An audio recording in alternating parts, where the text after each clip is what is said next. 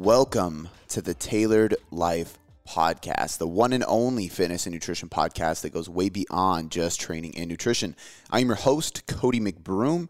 Uh, and today is another solo podcast, and we are uh, going to dive into part two of the program design series, which, as I'm recording this, I still haven't thought of an actual title. So um, I'm just going to call this the evidence based program design series. And this is part two, where we are going to dive into how you can determine volume, intensity, and frequency within your training program or your clientele if you're a coach listen to this. Um, so, if you haven't listened to part one, make sure you go back, listen to part one. Part one was about assessing the client and setting the goal and timeline. We dove into goal setting. We talked a lot about concurrent training, uh, specificity, uh, realistic timelines of how you can achieve results. We talked about mobility and flexibility, um, how to achieve that, what is enough, what is too much, static stretching, all those kind of things. Uh, we dove into a little bit of instability and weaknesses prior to determining how to program for yourself or somebody else. And then we just discussed injury prevention and posture just a little bit, um, which also included RPE, um, uh, RIR, stuff like that. Highly encourage you guys to check that podcast out. Um, it was extremely informative. I really, really dove deep into a lot of that stuff.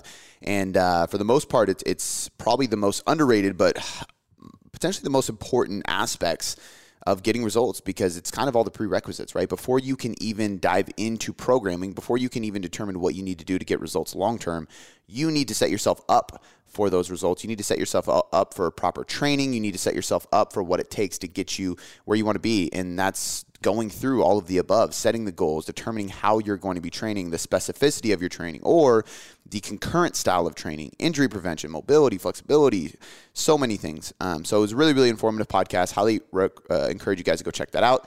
I'm going to put a link to that in the description of this podcast. Um, and today we're going to follow that one up with volume, intensity, and frequency. Before I get into that, I do want to give a couple quick shout outs uh, for the start of this podcast. Uh, number one is going to be for Giant Lifting. Head over to giantlifting.com and use the promo code TCM5 to save a little bit of cash on your order. Uh, once again, guys, you've heard me say it once, you've heard me say it twice, you've heard me say it many times before.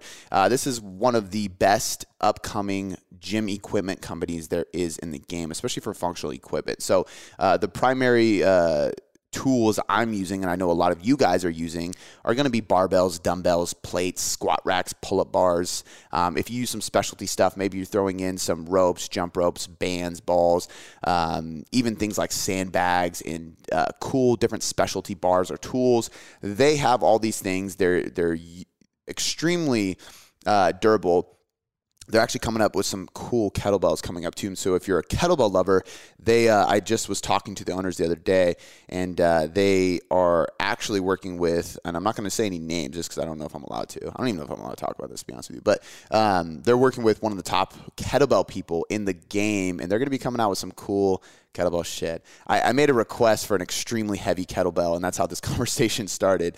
Uh, I was like, I need one that's like a hundred plus pounds uh, just one. And and so because if you've never used a hundred pound kettlebell, I mean, for one, you could just deadlift it, and it's it's a great workout. But um, if you can do swings with a hundred to 150 pound kettlebell, it's just a great great movement for uh, core stability, explosive hip strength, uh, hip strength in general, but power generating hip strength. It's just such a great tool. Um, you can really only do a couple things with it. I know some savages that can press or even get up 100 pound kettlebells and they're just they're monsters, or even snatch it, which a little bit out of my league. But I have bottoms up pressed a 70 pound kettlebell.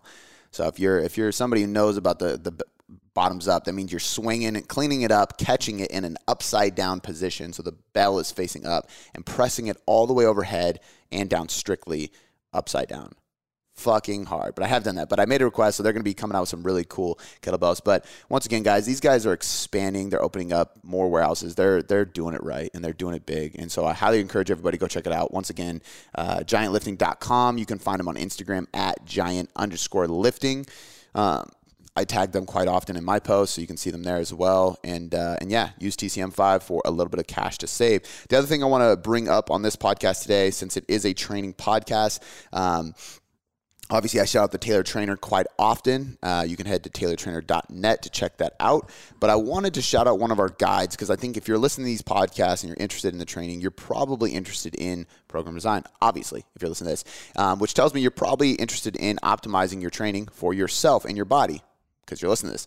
So I want to uh, encourage you to go to tailoredcoachingmethod.com slash guides. And when you go there, there's two different guides that, that I want you to check out. The first one is the performance bodybuilding guide, and the second one is the physique manual. Um, both of these are for uh, the everyday person who wants to take things to the next level. The performance bodybuilding one is a little bit more for intermediate advanced lifters. Um, if you're a beginner or you're new to it, you can still check out the book. You're going to learn a ton. Uh, some of it might be advanced strategies and tactics that you don't quite need yet you could use, but but maybe you want to save those for a later time. And then the physique manual is literally created as a way to take bodybuilding, advanced bodybuilding principles that take people to the ultimate physique and break them down into a simplified format um, and a way to apply them in a much simpler way for the everyday person. So it's literally the ultimate physique guide for Gen Pop, and I think that's literally the subtitle on the book. Um, both of them are jam packed with information, have have example training programs inside, um, and they're completely free. So go check those out because I think you guys are really going to like those. And if you want to take a lot of what I'm talking about today and, and actually apply it and, and see it in writing so you can utilize it, those are the guides to grab. And once again, you can find those at tailoredcoachingmethod.com slash guides. Uh, now, today, we're diving into um, volume, intensity, and frequency. Uh, volume, intensity, and frequency have been popularized uh, very heavily over the last several years because, in most research, they are the variables that we can control to determine um, a, uh, a positive result out of a study, right? So, when we consider um, creating st- any type of result through, through research, really. So if we're trying to accomplish strength, if we're trying to accomplish hypertrophy, if we're trying to accomplish endurance, whatever it is, um, the the three variables we most often tweak and change in order to equate results. Volume is the number one, but it's volume, intensity, and frequency, right? So, uh, typically, in just some definitions here, volume in the literature, volume equals how much work is being done. So, this is classified typically as uh, most specifically from a powerlifting world, that's going to be sets times reps times uh, vol- or load, right? So sets times reps times load equals blank tonnage. So for example, if you did 200 pounds uh, for three sets of 10, you would go 200 times three, which is 600, times 10, which is 6,000. That's 6,000 pounds of tonnage, right? That means you've moved 6,000 pounds. Um, if you go into the Tailored Trainer app, you will see um, how much tonnage is being moved. So quite literally, I can pull it up right now, and I think I can see the group itself, how much weight we've lifted, which is like millions. It's actually really cool. Um, I don't know if I can see it on my end because I'm in my client app. Um, 133 million pounds lifted, 677 miles ran, and 6 million calories burned. that is sick. I love that. Uh, and the, the miles is cool too because there's not a lot of running, right? We don't do a ton of running in there, but it just goes to show like between the biking and running, the rowing, you're getting some shit done. But uh, hundreds of millions of pounds moved. But the, basically, what this is is again, this is tonnage. So sets times reps times load. Um, however, what we're going to be talking about a lot today, and what is most commonly uh, discussed when we're talking about program design, is volume from a sets and reps perspective. So a high volume set is probably going to have eight plus reps, for example, eight reps, four sets of 8, 10, 12, 15, 20 reps. Um, low volume sets might have four or five sets of one, three, five, right? Typically, six or less is considered low volume sets. Uh, eight plus is considered higher volume sets. Um, However, we're also talking about volume from a per session perspective. So with that, it's how many sets per muscle group did you do in a single session or how many sets total did you do? So if you're doing a leg day, how many total sets of work did you do today? Or if you're specifically trying to target hypertrophy, we look at this from a session and weekly basis per muscle. So how many sets per muscle group per day per session did you do? So if we're talking about the quads, how many sets of quads did you do in this workout? How many sets of quads did you do per week if we're training with the higher frequency? Um, um, and we're going to dive into the differentiators with those and why it's important to differentiate those here in a bit. Um, but typically, volume is just work done, right? How many sets, how many reps, how much total weight has been pushed, what have you done? intensity is not always what people think it is. Um, and sorry if I have to clear my throat a few times. It's still pretty early. It's 8 a.m. here while I'm recording this. Um, I've been up for a couple hours, but uh, this is, you know, it's quiet time up until now. So I go from being extremely quiet and, and getting uh, some back end work done to jumping on a podcast and talking my ass off. So uh, apologize if I got to clear my throat a few times. But um, intensity is not usually what people think it is. When people think intensity, they think high intensity intervals, right? They think effort, truly effort is how hard we're going, right? And we talked a little bit about effort last time. Uh, we're not going to dive a lot into effort today. Um, it was kind of the prerequisite to all this. And the reason it is, and that's why we discussed RPE, rate of perceived exertion, and RIR, reps in reserve, because those are gauges and kind of uh, ranking classifiers for how much effort you are putting forth in every rep, every set, so on and so forth. Uh, and the reason we talked about that in the last podcast, in the assessing the client, the kind of the prerequisite podcast for program design, the intro, part one is because uh, you can have the most optimal volume, intensity, and frequency. Probably not intensity, but because I don't think you can. Uh, but you can have on paper the best volume, intensity, frequency. So let's say the best program ever. But if you're not putting forth the right effort, you're not going to get the most results, right? It's, it's the same thing with anything in life. Like what you put in is what you get out, right? So in training, the way we gauge that is with RPE and RIR, at least from a scientific basis. And if we stay within the right RPE and a right RIR, the volume we do is more productive. So we have junk volume and we have productive volume.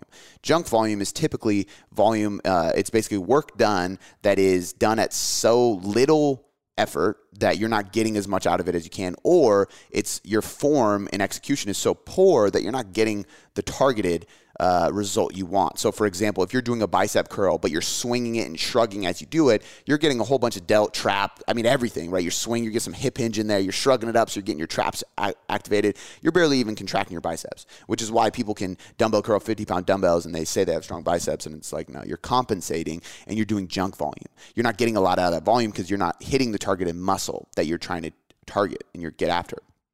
Um, but we talked about it in the last one. So if, if, that doesn't make sense to you or you missed the last podcast, please go back to that and go check that out.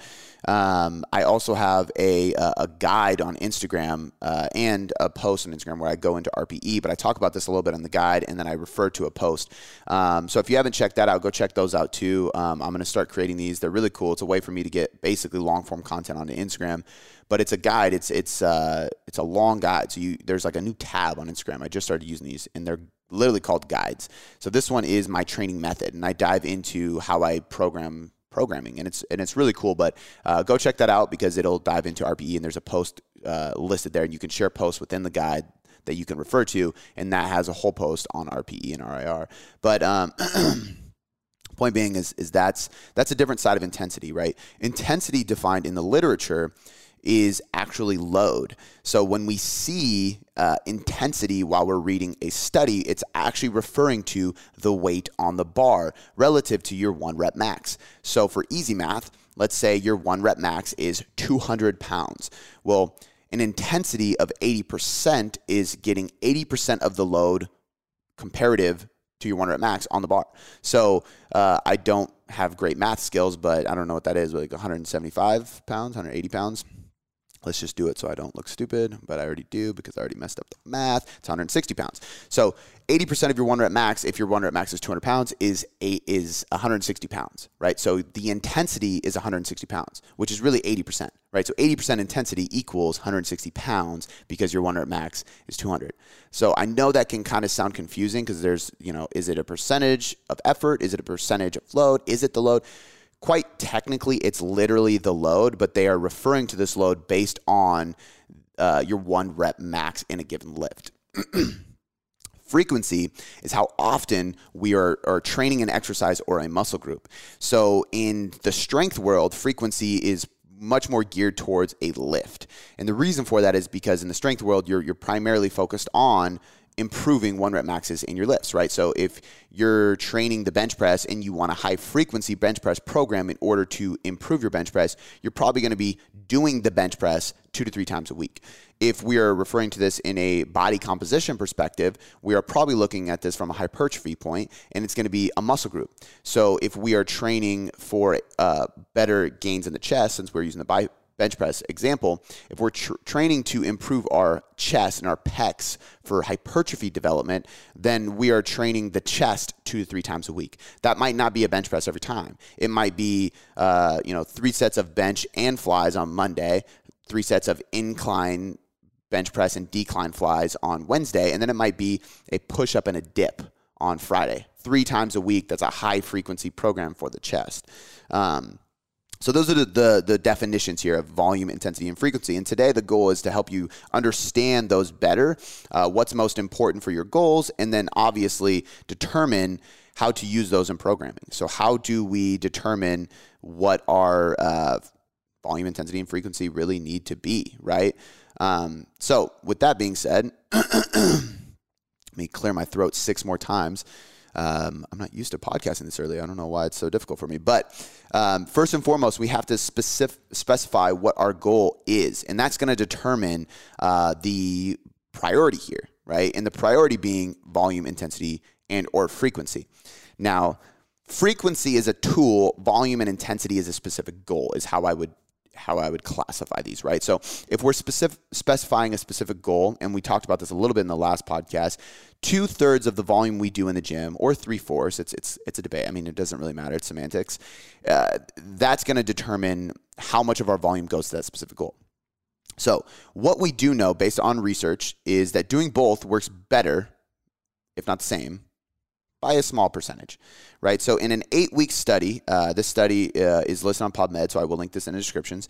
Uh, the, the study is by uh, a whole bunch of people Leonardo Carvalho, Roberto Jr., Gabriella Truffi. I'm not going to name all the people in all these studies today, but I will link to this study in the podcast, and it is called Is Stronger Better? Influence of a Strength Phase followed by a Hypertrophy Phase on Muscular Adaptations in Resistance Trained Men. Uh, and what this study showed is that um, doing both is going to work a little bit better. And we are going to get into a little bit of periodization here with our reps throughout the week. And we're going to talk about undulation, which is going to be related to this. But the reason I wanted to start with this one is because as we're determining our specific goal and how that determines the uh, that two thirds principle, right? The two thirds principle of two thirds of our training volume throughout the week, which means I don't even want you to think about volume in that sense, since I'm going to be using it as a different definition. Um, two thirds of your program, two thirds of what you are doing in the gym is going to be specifically targeting your main priority goal, right? Uh, in, in previous years, we you know we talked a lot, and we're going to talk about more about periodization on the next podcast. But block periodization was very popular, linear block periodization. And this is the idea that we have blocks of time dedicated to something, right? So a block periodization model that is typical. There's a block of accumulation, which is a higher volume pr- uh, block, and then there's an intensification, which is a lower volume block, and then there's a realization block, which is like a testing block. This is where we go to peaks. We test one rep maxes. We're doing high intensity power output. Um, if you're not testing things, we might this might look like uh, hypertrophy, strength, power, and then rinse and repeat. Strength and power are so closely tied that you spend the majority of your time doing strength and power with a block periodization approach. Um, which in my opinion is a, is a problem for anybody who wants uh, body composition changes because majority of your time is not spent directly focusing on body composition tra- changes. And this does abide by the two thirds principle if we look at a year. But if we look at a weekly basis, it does not. So what this study showed is that for hypertrophy, it is actually better to do a little bit of strength training. Now, what they found in these groups, they had two groups, and they had one group where they essentially um, had one group do just strength, and then they had one group do um, strength and hypertrophy, right? So the strength and hypertrophy group actually gained a little bit of more muscle, uh, and it was mainly in the first four weeks. Um, and, and and actually, I shouldn't say the first four weeks. That was a, a study on uh, now that I'm looking at this on uh, undulated periodization, which we're going to get to in a bit. But what this study showed is they compared both groups, and uh, they their results support the use of a period of time where they're increasing strength focus prior to hypertrophy focus to increase what they found was muscle thickness and maximal strength. So basically, this idea is that by doing a strength block before a hypertrophy block, you are going to see increases in gains. And it is by a small percentage, but it was significantly statistic statistically significant enough for them to discuss it and to result at that at the end of the study, which tells me that it's worth it, right? So if we know this, we know that doing both works better, even if it's by a small percent. Um, now we can do we can do this in one of two ways. We can do this by uh, doing a block periodization style, but spending more time doing hypertrophy.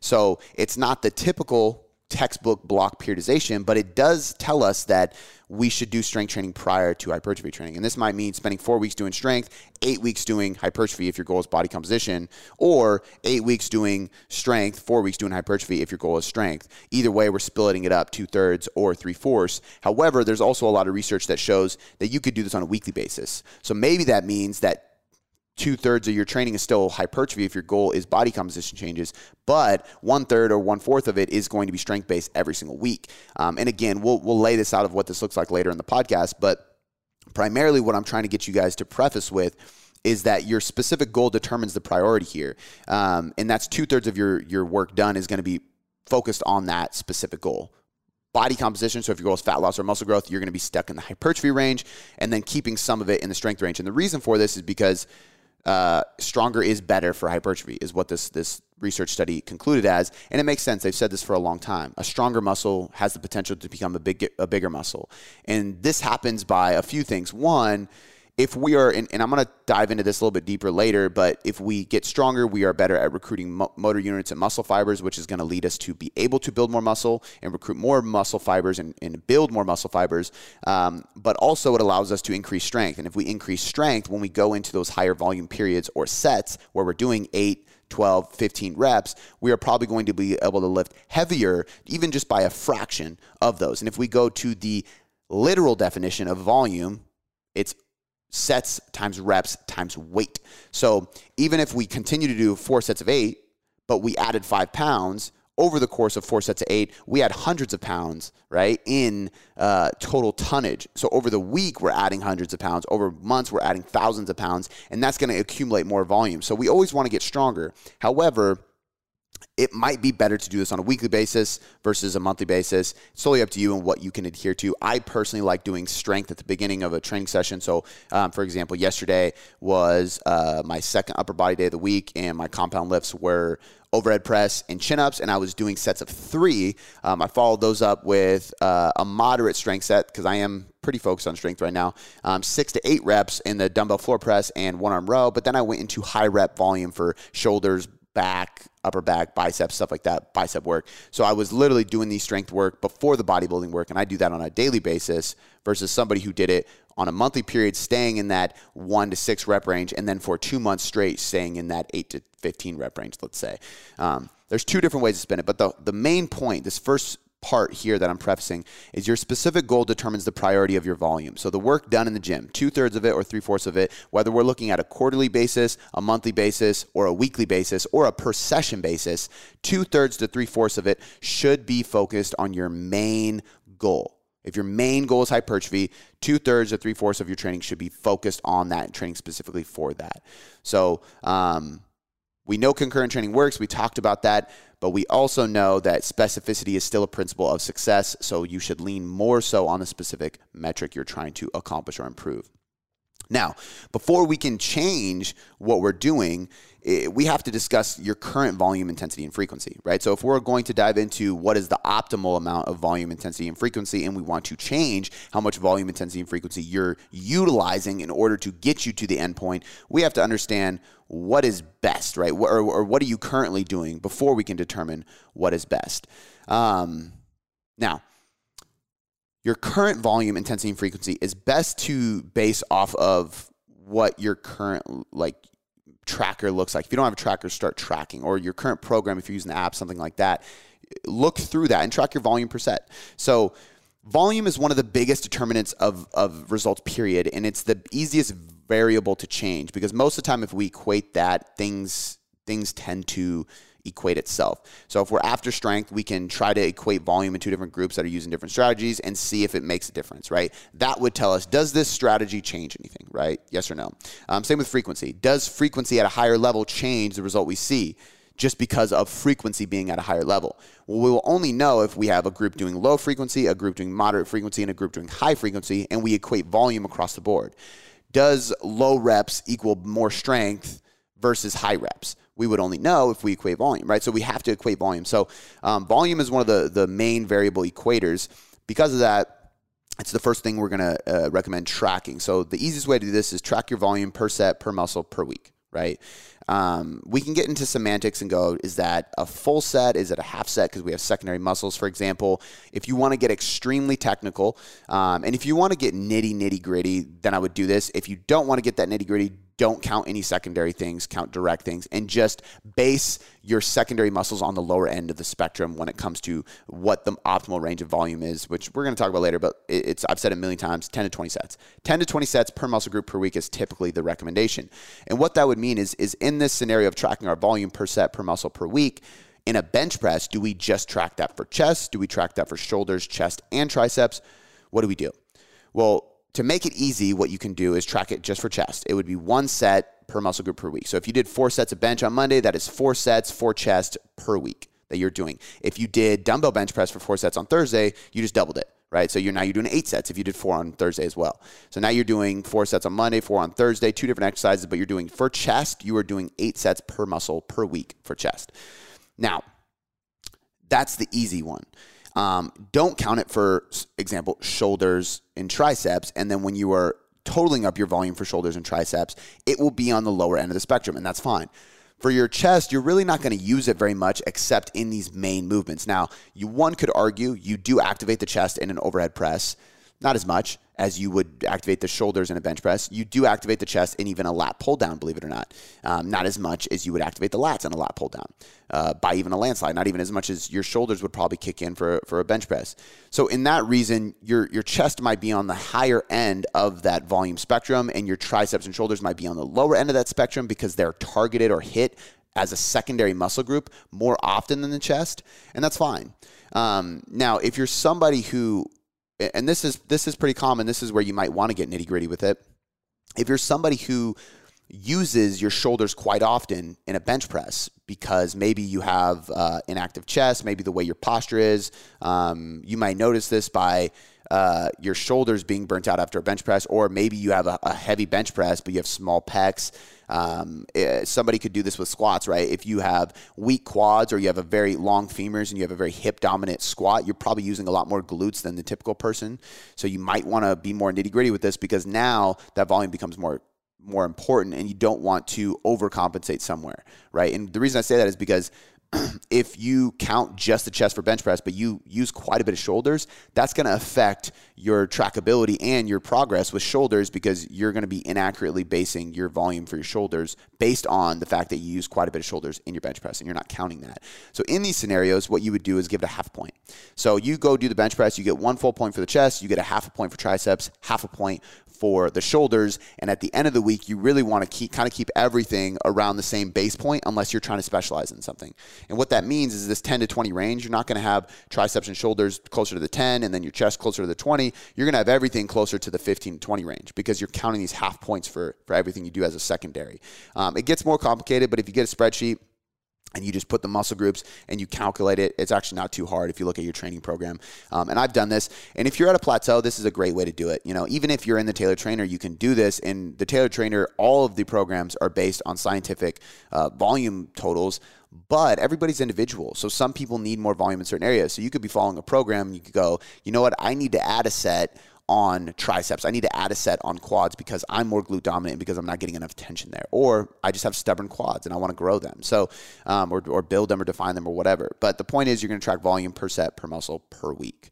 Um, now, the best studies uh, conducted on this are all based on adding volume not creating random new baselines, which it, it's hard to know what's best because most of these studies done on volume, but they're all set targets, making the volume jump different per person. What that means is if we look at a lot of the volume that we're doing uh, or that we're seeing in these uh, uh, studies, what we're finding is that most of it is done by saying, and literally, what is best five versus 10 versus 15 sets per muscle group per week. There's some that are on 7 9 and 13 there's some that are on 10 15 20 there's even some that go to 40 um, a lot of these are unrealistic because even for 40 they're going 40 and they're doing leg press bench press and lat pull down for example. Main compound movements great. But we might be hitting 40 sets of, lats, of chest, of quads from the leg press, bench press, and lat pull down, but we're hitting very, very low amounts of volume directly for all the other muscle groups. And what that means is your total volume done in the gym from a systemic and a global perspective is actually not that high.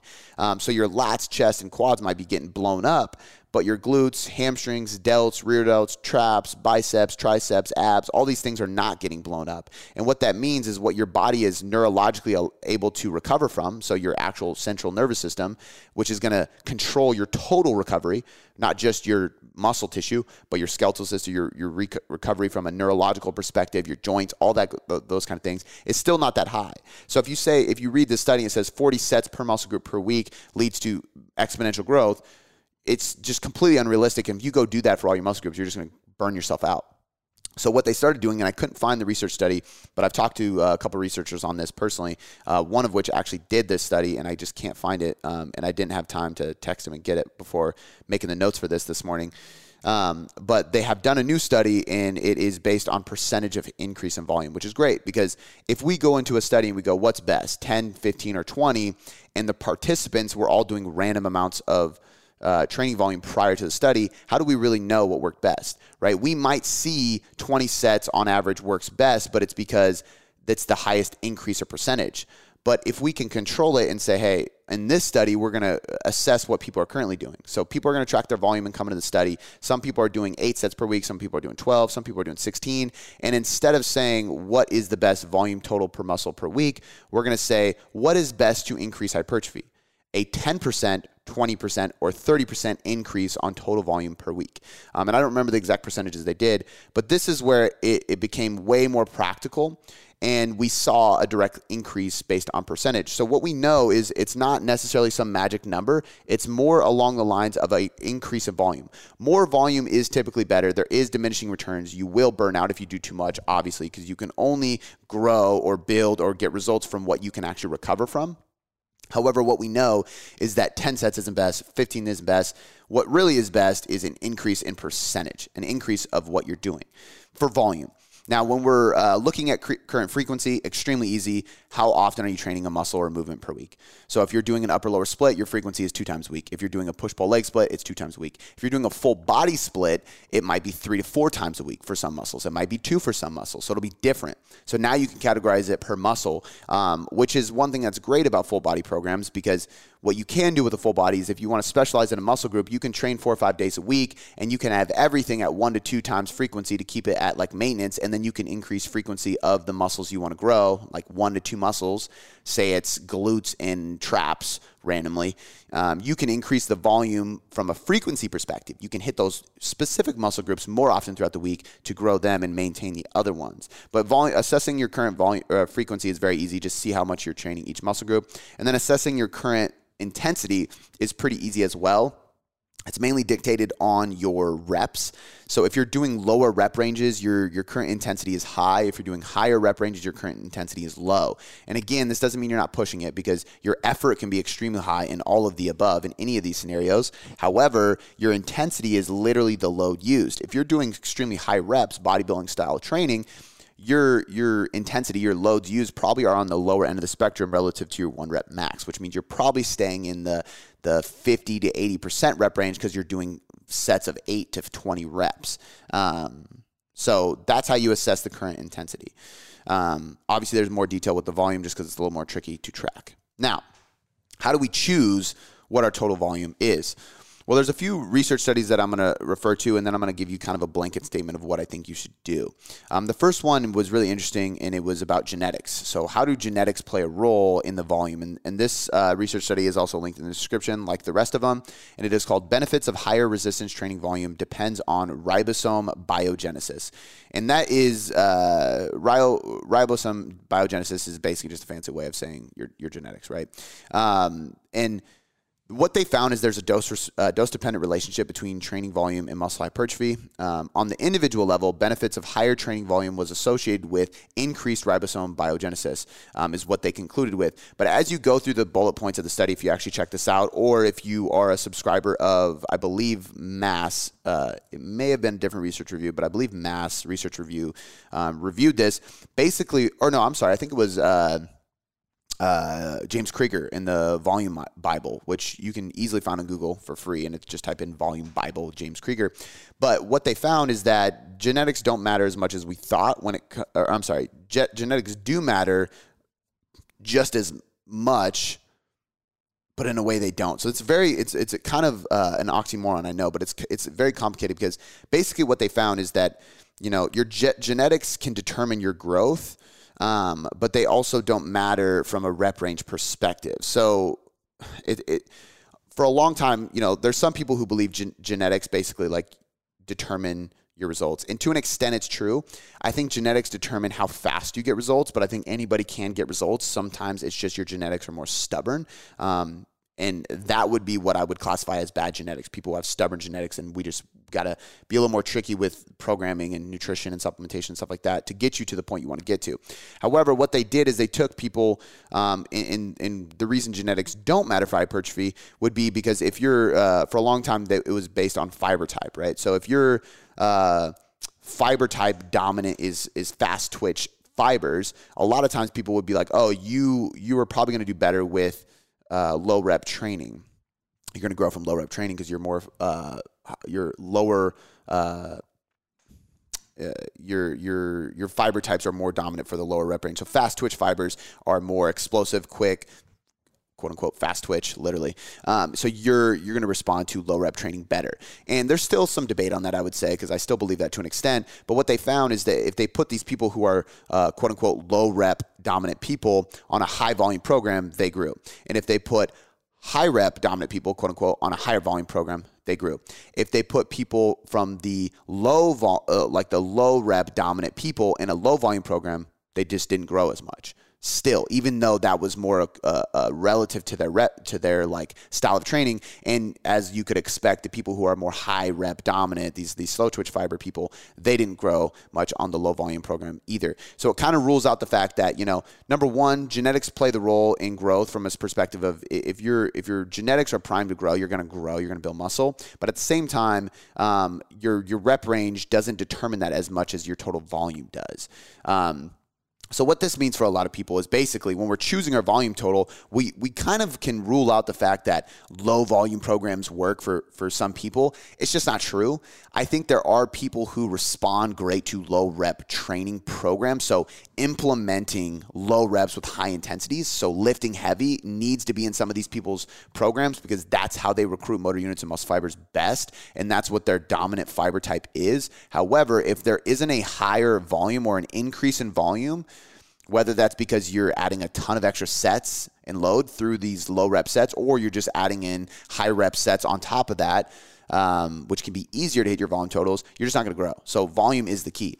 Now, we also saw there was another study that kind of contradict this, but I want to explain why. And this study was called Effects of a Modified German Volume Training Program on Muscle Hypertrophy and Strength. And for, if you don't know what German volume training is, it's very simple. It's 10 by 10. So you do back squats, 10 sets 10 bench press 10 sets 10 overhead press 10 sets 10 like once basically if you have an upper lower split you know deadlift 10 by 10 uh, bench press 10 by 10 squat 10 by 10 overhead press 10 by 10 it's brutal. It's a lot of sets. Um, and it's very high volume so you would think that it would grow. Um, but it, what they found, and I'm going to quote this, it seems that the modified German volume training program is no more effective than performing five sets per exercise for increasing muscle hypertrophy and strength.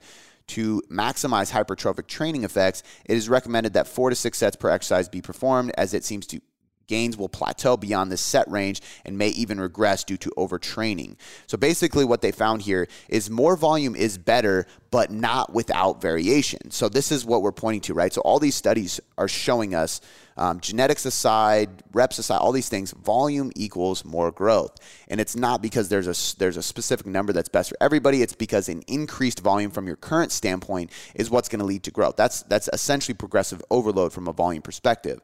But if we do too much, there's diminishing returns, right? And if we do too much of the same thing, this is why it said four to six sets per exercise, not per muscle group, per exercise. So instead of doing 10 sets of 10 on the bench, you would do four to six sets of of 10 or 8 or whatever on the bench and then you would do chest flies you would do dips you would do a different variation of a chest exercise um, specifically like ideally targeting a different movement pattern. So um, the press is a lot of uh, shoulder uh, um, protraction, for example, and a lot of shoulder retraction to create the stretch, protraction to create the shortening. Um, a fly would be shoulder abduction, adduction, and abduction. So that's a completely different movement pattern from a joint perspective, and that's probably going to be the most ideal from a programming perspective.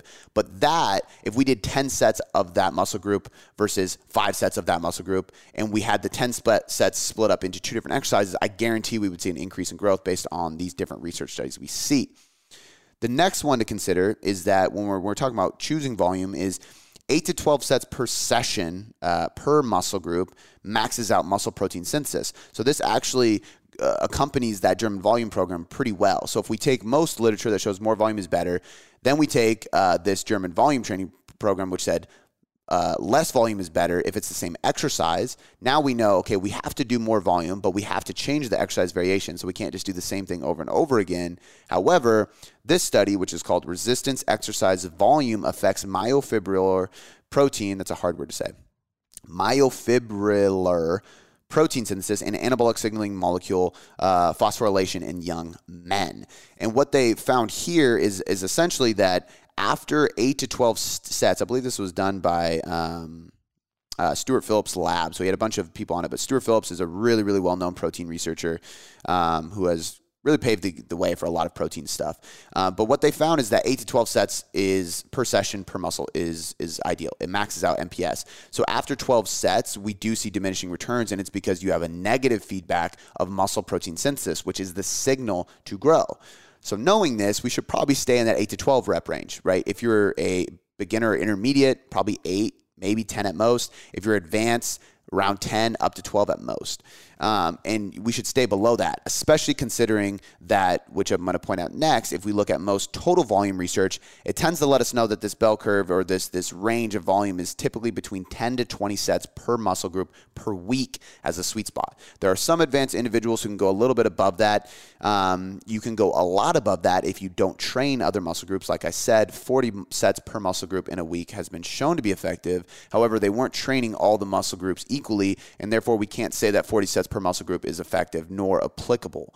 But what we can say is that when we're looking at a balanced program and we're hitting all the muscle groups in the body equally per week, 10 to 20 sets is the optimal range.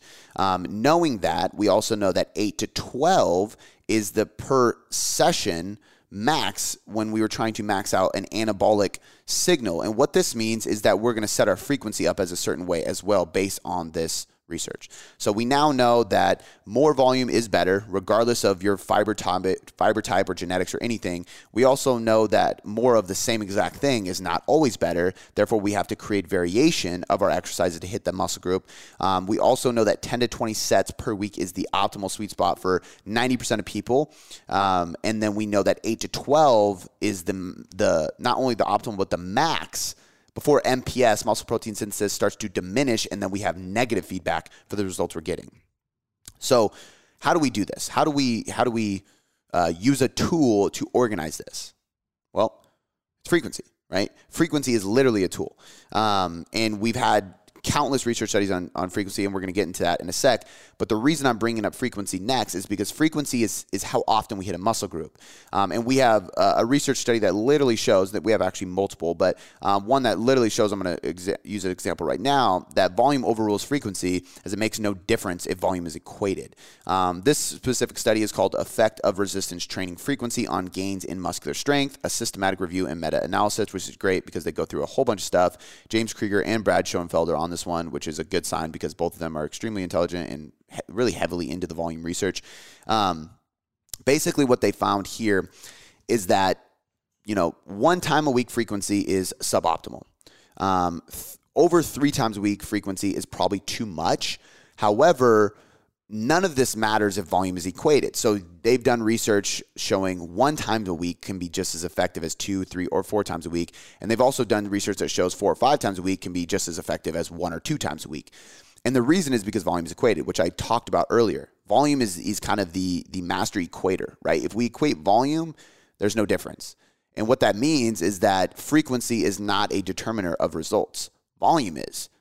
and intensity, depending on your goal, which I'll get to in a sec. However, frequency is a tool to optimize your volume or, or intensity to be able to recover from what you're trying to do. So, for example, if we know that 10 to 20 sets per muscle group per week is the sweet spot, and let's say you're more of an advanced lifter, so you're in that 15 to 20 set per week per muscle range. Now we have to maximize each session at 8 to 12. Well, if you're only training one time a week, you have to do 15 to 20 sets of that muscle in that single session, which would be like a bro split, like a chest day, a quad day, a, a shoulder day, a back day, glute, hamstring day. Um, that's a typical bro split from bodybuilding. Well, that means you're doing at least 15 to 20 sets in a single session, right? Number one, that's common. Otherwise, like, you can't fill up a full hour of training without doing that many sets total. And if you're only doing one muscle group, you're hitting all of those sets in one muscle group. And two things happen here that are going to impact volume and intensity. Number one, we know that you're going to go over that 12 set per, per session range for that muscle group, which means muscle protein synthesis is going to drop off. And that means you're actually going to have uh, negative feedback. You're going to have diminishing returns. So you, you'll get results from half of the program, but the other half can actually lead to overtraining and potentially negative results if you're not smart or careful with recovery. Um, and it's going to be hard to recover from, period, which is why you need a full week, which is not the optimal range because a muscle recovers fully after 72 hours, which means that you're leaving days on the table of not sending an anabolic signal to that muscle anyway. This is also why two times a week is probably most advantageous, two to three times a week. But we also know that your intensity is going to drop off. So if we're trying to build strength and muscle, like we talked about earlier, we know that at the beginning of a session you're going to be freshest and you're going to be your strongest. But if your your sets in a single session are so high, uh, especially for one single group, we know that your your intensity is going to lower throughout that day as well.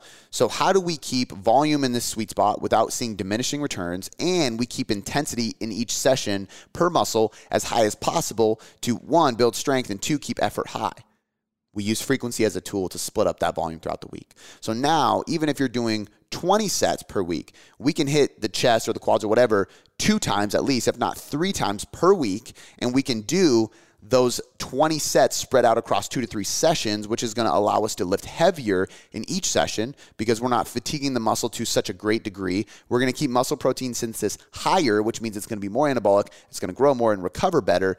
And we're going to be able to uh, recover overall from a systemic perspective because we're not reaching that overtraining range, which we saw when we do too many sets of the same exercise or same muscle in a single session, right? So frequency is just a way to determine, or, or it's a tool to use to spread out your volume. Um, and there was even another study called high frequency resistance training does not promote greater muscular adaptations compared to low frequencies in young untrained men. And this this proves exactly what I'm saying here. We know that um, frequency doesn't make a difference if its uh, volume is equated uh, on the higher end or the lower end, and high frequency levels out. So at a certain point, it makes no difference, um, even if it's it's spreading your volume out more and more. So this is where again we kind of have this sweet spot, and what all the research shows us at this point is that two to three times a week um, is probably optimal. Uh, not because research says that two times is better than one or three times is better than four or one, because we know that it doesn't matter volume is equated, but because from practical application it, it works best. So in order to hit the right amount of volume per muscle per session and per week while keeping your intensity range, or loads in the right area, it is going to be most optimal or most easily achieved by hitting the muscle groups two to three times per week. That's frequency.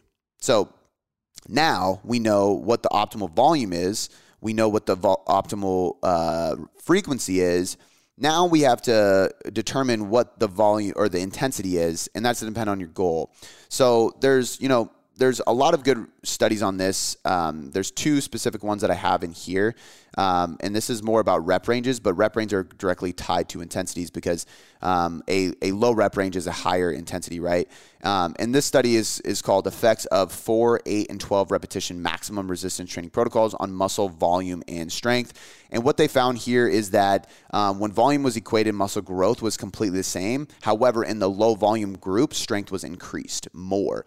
So this is to let us know that rep ranges aren't specific to volume. So you can build muscle in the 3, 5, 7, 9, 13, 20, any of those rep ranges as long as volume is equated. Um, this is exactly like a frequency aspect. It's more about application, right? If we look at recovery, that's where this comes into play. And I'm going to get into that in a sec. Um, but we also know that lower volume sets, so doing lower reps, is going to be better for strength, and that's simple. You're, it's more specific to lifting heavier loads. Uh, muscle is built by tension, so whether you create maximal amount of tension through heavy, low rep training or high rep, low load training, you're going to create a maximum amount of tension in the muscle, and that stress of tension is what creates muscle growth. But strength is very neurologically based, which means you literally need to lift heavy to maximize strength, which is why if you want to get way stronger, you need to lift in the one to five rep range most of the time. We also know based on the last podcast that this is probably going to encourage more injuries based on powerlifting research and research done on powerlifters they have more injuries due to training in a higher uh, load range, a higher percentage range. So for most people listening to this podcast, I know that your goal is either mixed, uh, you want body composition changes and performance changes, or you primarily want body composition changes, but you also want to get a little bit of strength on the side. And therefore, it's probably best to keep most of your training in those higher rep ranges with higher volumes, less uh, low rep sets because you're more likely to encourage injury. But we know we need both.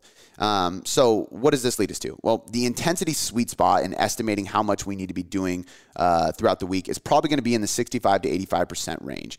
85% is the lower end of, of absolute strength, which means that we can, you know, if we're doing three to five reps at 85%, you're lifting heavy and it's very neuro- neurologically based and you're, you're um, getting strength gains from that, but it's leaving enough in the tank, 15% compared to your max, uh, max load being able to lift your one rep max so that you're going to decrease injuries compared to lifting in the 90 to 95% range, which is most optimal for strength, but also most likely to encourage uh, injuries. Um, below 65%, we kind of see uh, far less gains. So when we look at intensity for hypertrophy, when we go below 65%, it just takes so long to accumulate enough tension in the muscle. And this is where, like, we have to stop thinking about rep ranges for muscle growth. So there's no like strength zone, um, hypertrophy zone, and then endurance zone there is a strength zone, but it's not because three to five reps. It's because you're working at a certain percentage of one rep max and level of intensity. And it's the same thing with hypertrophy. 8 to 12 reps is the hypertrophy zone from old textbooks, and that's probably going to be the best zone for hypertrophy. But it's not because 8 to 12 reps is magical. It's because 8 to 12 reps puts you in a percentage of your one rep max that allows you to create a lot of tension in a given set without extending the set so long that you're turning it into a metabolic workout or it's taking so much time, right, to finish the workout. Because if you do a set of uh, at 50% of your one rep max, you're going to reach 30, 40, 50 reps before you accumulate enough tension in the muscle. But it's also so metabolically fatiguing, it takes forever to recover from it. And now I'm at the gym for twice as long. And in the same way, if you're doing sets of three to five to build muscle, you're going to have to do seven to 10 sets of three to five in order to accumulate enough volume and tension in the muscle to build muscle but those also take a lot of your nervous system. They take a lot of time to recover from, and they just take longer because you're doing more sets, which means, again, we're going to be at the gym way longer. So, this hypertrophy zone isn't a magical rep zone. It's actually just the most efficient zone to stay in if you want to make the most out of your time in the gym. So, it's uh, the the strength zone, hypertrophy zone, endurance zone. It's kind of one of those things where it's it's true, but it's not true. It's not true technically, but it is true in application to an ex- a certain extent. So this is why I've, I've kind of concluded that 65 to 85% is your sweet spot for uh, intensity throughout the week for most of your training, regardless of your goal. 90 to 95% is the occasional max effort lifts where you, you take things a little bit further for strength, and it's very, uh, very occasional. Um, most hypertrophy training is in that 70 to 80%, which is why I said on average 65 to 85%.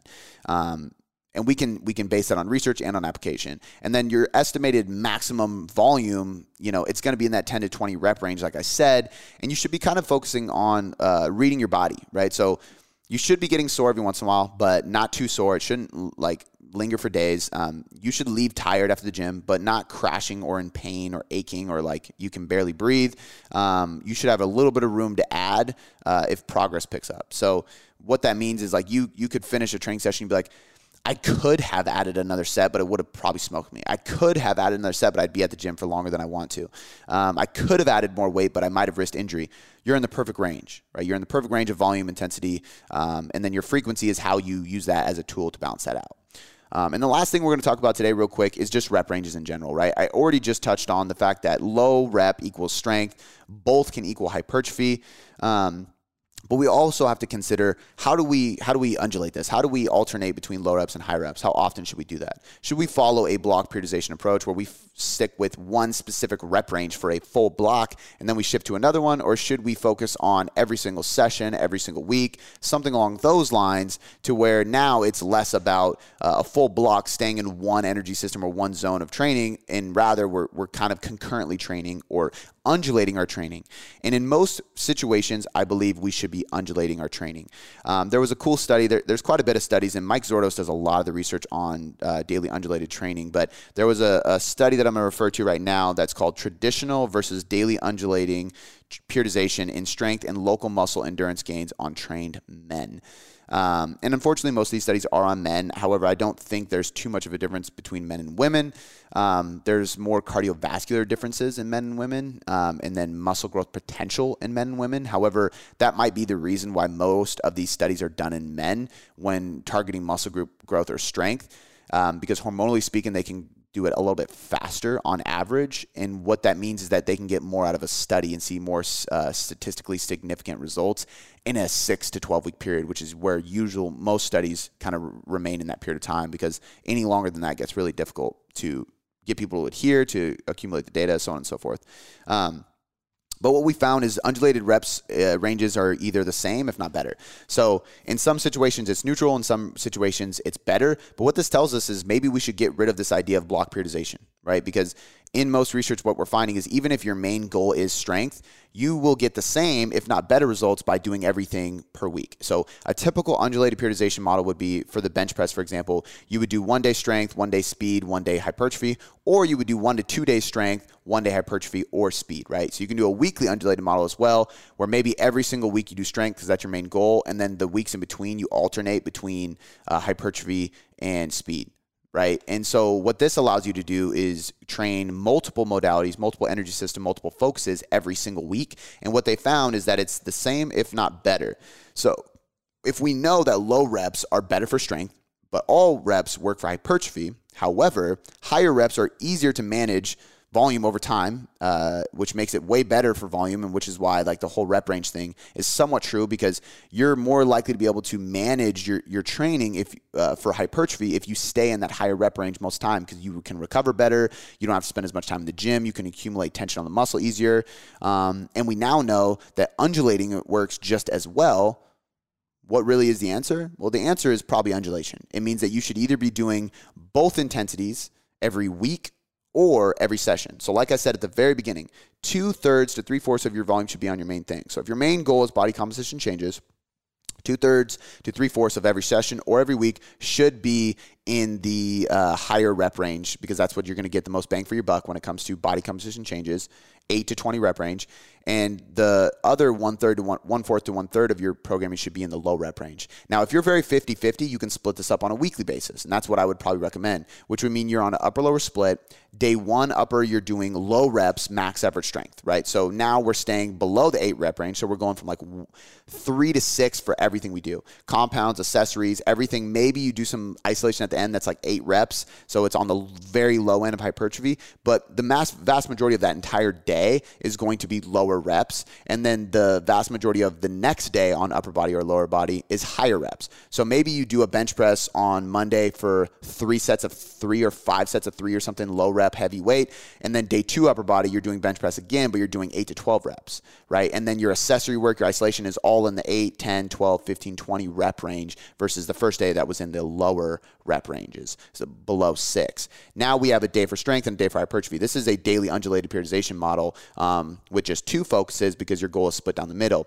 If your goal is is uh, more leaning on body composition, I would suggest doing this on a daily basis. So in that same upper lower scenario, you might do your compound lift in lower rep range. This is typically what I do. Uh, I have a bench press or an overhead press, or on a leg day, it's a squat or a deadlift, and I am doing one, three, five, reps, low reps. Maybe I do an accessory after that, like an RDL or, or a heavy dumbbell bench press or military press in the lower rep range as well, maybe four to six rep range. But then the rest of the day is spent in the pump zone 8, 10, 12, 15, 20. So when I look at my weekly volume, majority of it is definitely in the higher rep ranges, more targeting hypertrophy and getting the most bang for my buck there. And then a little bit of it is still in that low rep neurological strength zone. And that's just at the beginning of the session. Um, right? So the the last thing I will say on any of this is that um, there is a reason to do very hard isometrics, so pauses and holds, or extremely high reps, like 20 plus reps, um, to create metabolic fatigue, because it is they have both been shown to recruit more motor units, uh, which may lead to more muscle growth. So on top of the general advice I've already given, uh, considering uh, metabolite accumulation, which is really just metabolic fatigue, right? Uh, taking your muscle to metabolic fatigue. Um, this goes beyond the endurance rate. This is where we are doing 20, 30, 30 reps in a set and we're going to failure, or we're holding a contraction very hard for a long period of time. Um, and there's two ways to do this, and they have both been shown to accumulate muscle. And this is where like uh, metabolite accumulation can be uh, mistaken for lactic acid. Um, it's not actually lactic acid. It would be considered lactate production. Our body's always producing lactate at all times, so there's really no non lactate production training or living at all. However, um, lactate threshold, which is debatable if it's true just because some of the research coming out, it's not, it shouldn't be called that. We can call it that because it makes sense to most people, but that lactate accumulation is is basically what we're talking about here, right? You're accumulating metabolites, you're accumulating lactate, you're metabolically fatiguing muscle, you get that burning sensation, a pump that's crazy um, a lot of blood flow, oxygen, hydration, all that stuff into the muscle. That's what we're after here. And some of that is necessary, right? It does train a different energy system, it does accumulate metabolites. I would recommend it. I do one set of this in every single session. So I go from doing three to five reps down to like six to 10 reps, then some isolation work in the 12 to 15 reps. And then I usually do something towards the tail end in the 20 to 30 rep range where I just crush a muscle uh, metabolically, um, depending on the day of the week uh, that I'm training, if it's lower body or upper body, and what my main focus is. So for legs, I typically do this to quads because I'm more interested in growing my quads right now. Um, and for upper body, I usually do this with my traps, rear delts, or biceps because I want those muscles to be bigger. Um, but you can also use this as a hard isometric. So the best ways to do this is you can add a low rep or an isometric prior to a high rep uh, to recruit the muscle fibers, then fatigue it. So what this would look like is a contrast set. Um, I did this the other week with uh, the weight releasers. So weight releasers you put on the bar, and when you get to the bottom end of the range, uh, the end of the bar, the weight releaser hits the ground and it releases off the bar. So you can put plates on it. So we put plates on these weight releasers I control the negative at 300 pounds as slow as I possibly can. This is a long, slow isometric. I try to pause towards the tail end. So I'm just really just just holding that tension as much as I can. Then a lot of weight drops off, and then I rep out weights. So I accumulate muscle fibers and motor units, and then I go for it. You can also do this by just doing one single rep at 90% or above unloading some reps and doing a drop set of six to 12 reps. You can do this by holding an isometric. So um, maybe doing a isometric fly. So holding the rack or something where you're, you're doing a fly, but you're pressing against it. So you're actively activating your chest and you're just holding that isometric contraction. Then you go into push-ups or, or a dumbbell bench press or something like that make sure you're being safe with these because they can be dangerous, uh, especially if you don't have a spotter. Um, and then the other way to do this is just to uh, add an, a metabolite accumulation set um, in order to maximize metabolic fatigue, um, and it just adds that hypertrophy and pump effect, like I talked about before. The other day on a leg day, I did cyclist squats. So I did leg extensions superset with cyclist squats, uh, 15 reps of leg extensions, and then I max out on bodyweight cyclist squats at like 20 to 25 reps and just burn up the quads for a couple sets. That's exactly what this is like. Okay, guys. So Today we covered a lot again, uh, determining volume, intensity, and frequency. We went over determining your specific goal and how much volume, uh, the the specificity principle of volume. We talked about uh, figuring out your current volume, intensity, and frequency, choosing the right amount of volume, intensity, and frequency, um, what those ranges look like, and we dove into rep ranges at the end and kind of tied it all with a nice little bow. Um, so, as always, guys, if you have any questions, feel free to ask me. You can reach out um, via Instagram, you can reach out via email. All that stuff is easy to find on me. You can also give me uh, any ideas for future topics or Q and A's by clicking the Ask Boom Boom link. We have uh, one or two more parts of this, probably two more parts. So we're going to dive into exercise selection, sequencing, and progression model for part three, and it is going to be four parts. And then part four is going to be the finer details, and this is where we go into tempo, rest, supersetting, cardio, etc. Right, the the the artistic sides of program design, the little details.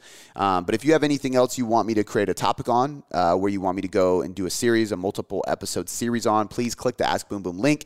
Give me your topic suggestion so I can see that. Um, and as always, guys, if you enjoyed this podcast, if you liked it, do me a favor, share it on your Instagram, um, leave us a five star rating review, tell your friends about it, um, and make sure that you check out the free guides on our website because some of them dive deep into this topic, and I think you'll really enjoy it. So until next time, guys, I appreciate you, and we'll talk to you soon.